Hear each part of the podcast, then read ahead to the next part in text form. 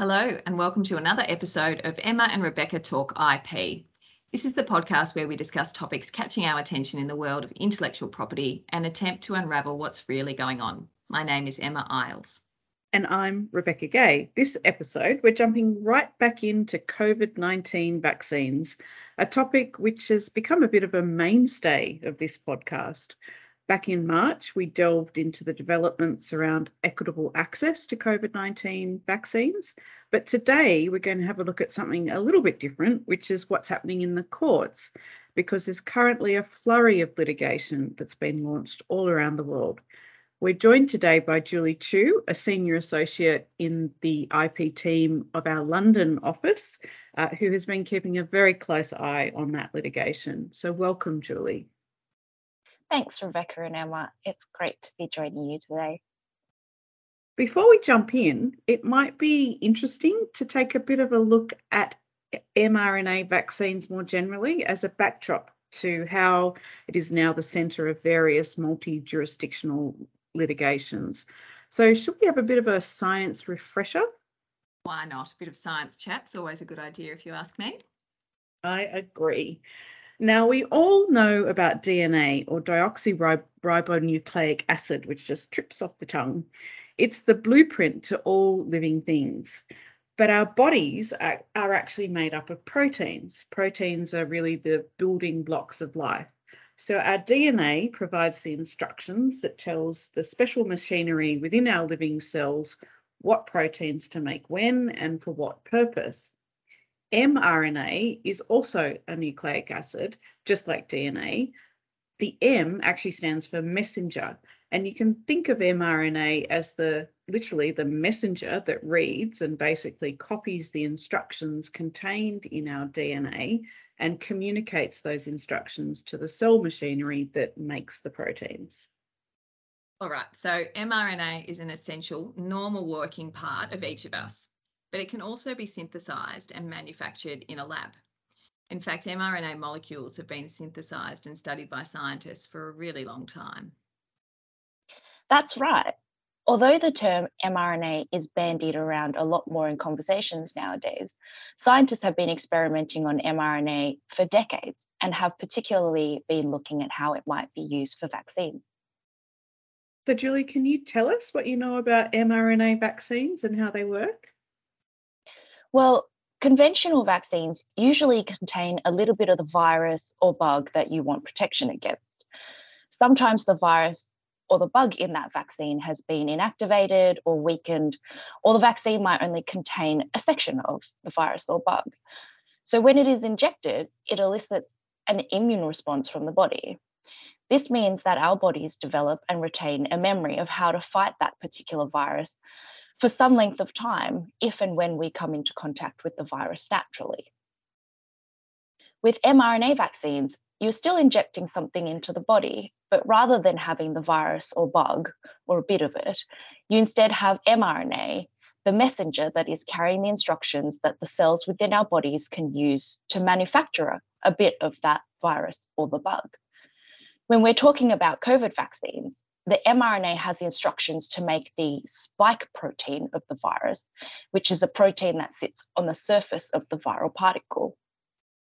Once injected, the body's cells do the hard work of taking the instructions in the mRNA and turning it into the spike protein. And then that spike protein that has just been manufactured will elicit a similar immune response from the body as I just described within conventional vaccines. Thanks, Julie. Now, in the past on this podcast, we've talked about the different pharmaceutical companies that are involved in developing the COVID 19 vaccines. But now I've seen that there's some patent litigation that's taking place in the US and also in various places in Europe. What's that all about? Well, in our previous episodes, Emma, um, we've observed that there really isn't any such thing as one patent per COVID vaccine. Instead, there are, there are many, many patents that cover different parts of the science that enables the vaccine or the vaccines, I should say, to be produced. Uh, there are lots of clever bits that go into producing a vaccine, and each of them can be inventive in their own right. And so they can each be separately protected by patents. Yeah, exactly. So in the mRNA vaccines, let's break down some of the patentable components. I said earlier that scientists have been working on mRNA for a really long time and they have to do certain things to modify the mRNA, which can affect things like stability, function, and generally optimizing the mRNA so that when it is injected into human bodies, it does what it needs to do um, as a vaccine. Another thing is that mRNA is a very delicate molecule. So, a lot of research has gone into developing delivery systems for mRNA so that they can be applied therapeutically. And there'll also be patents which can cover the exact dosage and formulation of the vaccine. Um, that is, the recipe of materials that are used to create the dosage that is injected into patients. And so the litigation that we're seeing relates to different technologies embodied within the various COVID 19 vaccines. And some patents may also relate to the vaccines as a whole. These vaccines are pretty important though, and access to them is a key issue. What could be the outcome of all these court actions? Are patent rights ultimately going to restrict access to certain vaccines? Well, in theory, we know that one outcome of patent litigation is that someone can be restricted from doing infringing acts by way of an injunction. So, in theory, if one party wins against another, they could get an order that says you must stop doing that thing, which might be supplying the relevant vaccine. But usually, courts will take into account a range of different factors when they're deciding whether it's appropriate to grant a particular remedy.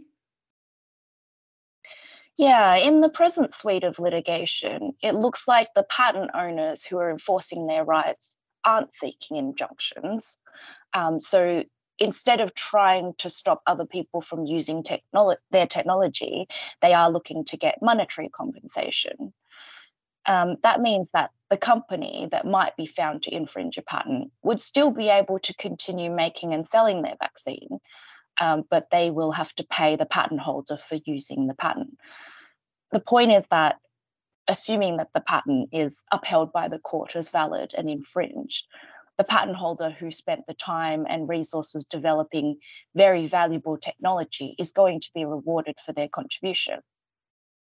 And I think that's broadly a trend that we're beginning to see more and more often when it comes to patent enforcement there's a lot to think about when it comes to seeking an injunction as a remedy, uh, in particular when it comes to the effect that that's going to have on access to medicines for particular patient groups and access to life saving technologies. Julie, can you tell us a bit more about who is involved in the COVID 19 vaccine litigation? Yes, of course.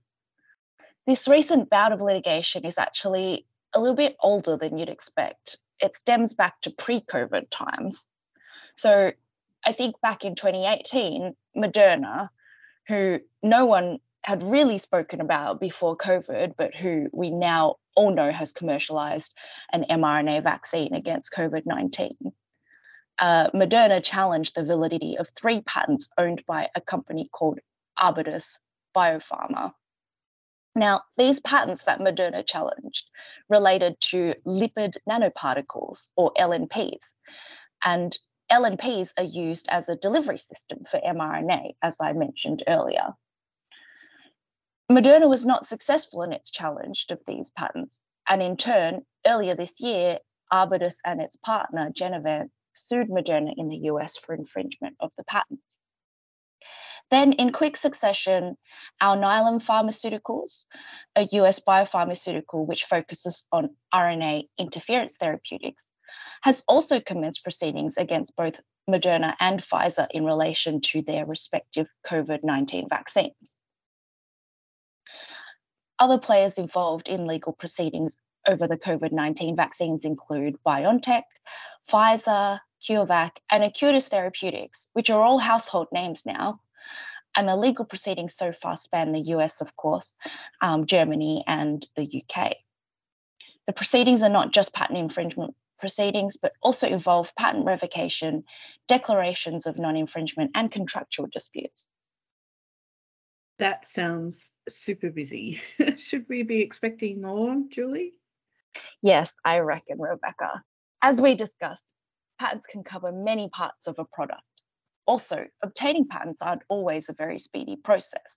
So it's possible that some patent applications have been filed, but the patents haven't yet been granted. So once those are granted, we might expect to see new lawsuits being filed, or perhaps even additional patents being added to existing lawsuits.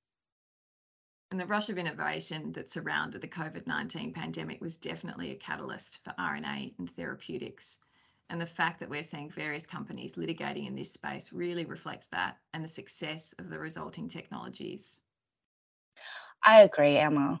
The success of COVID 19 mRNA vaccines has opened minds and increased public confidence in mRNA technology. I can see that there are news articles almost every day about new and exciting technologies which involve RNA. By way of example, there's currently research into more kinds of mRNA vaccines against everything from cancer to acne. Because nucleic acids are used as a blueprint or information for making proteins, mRNA therapies also have the potential for personalized medicine by making specific mRNA for each patient. I've even seen research into therapies involving the use of mRNA in cell rejuvenation and anti aging. I'm all for those kind of therapies. it certainly sounds like there's a lot to look forward to. Julie, thanks so much for joining us. Thank you to our listeners for joining us, and until next time. In the spirit of reconciliation, Herbert Smith Freehills acknowledges the traditional custodians of country throughout Australia and their connections to land, sea, and community. We pay our respects to their elders, past and present, and extend that respect to all Aboriginal and Torres Strait Islander people today.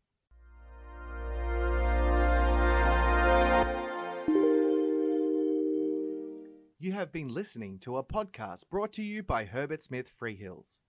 For more episodes, please go to our channel on iTunes, Spotify, or SoundCloud, and visit our website, herbertsmithfreehills.com, for more insights relevant to your business.